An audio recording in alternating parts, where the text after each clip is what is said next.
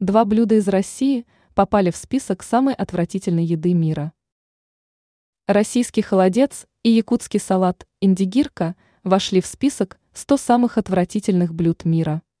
Антирейтинг блюд мира размещен на сайте гастрономического путеводителя по традиционным блюдам разных стран Testitless.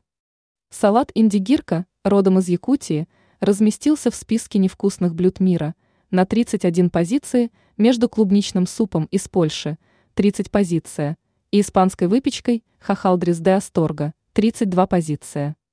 Индигирка состоит из нарезанной кубиками замороженной рыбы, смешанной с луком, маслом, солью и перцем. Салат иногда сопровождается дольками лимона и может включать заправки. Традиционный русский холодец занимает в списке отвратительных блюд мира 67 позицию, о чем сообщает Testitless.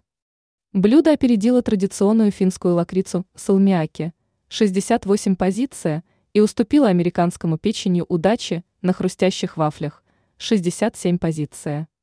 В описании к русскому холодцу указано, что закуску рекомендуется сочетать с крепким соусом из хрена, небольшим количеством острой русской горчицы и стаканом водки. Ранее мы сообщали оригинальный способ, как спасти испорченное блюдо.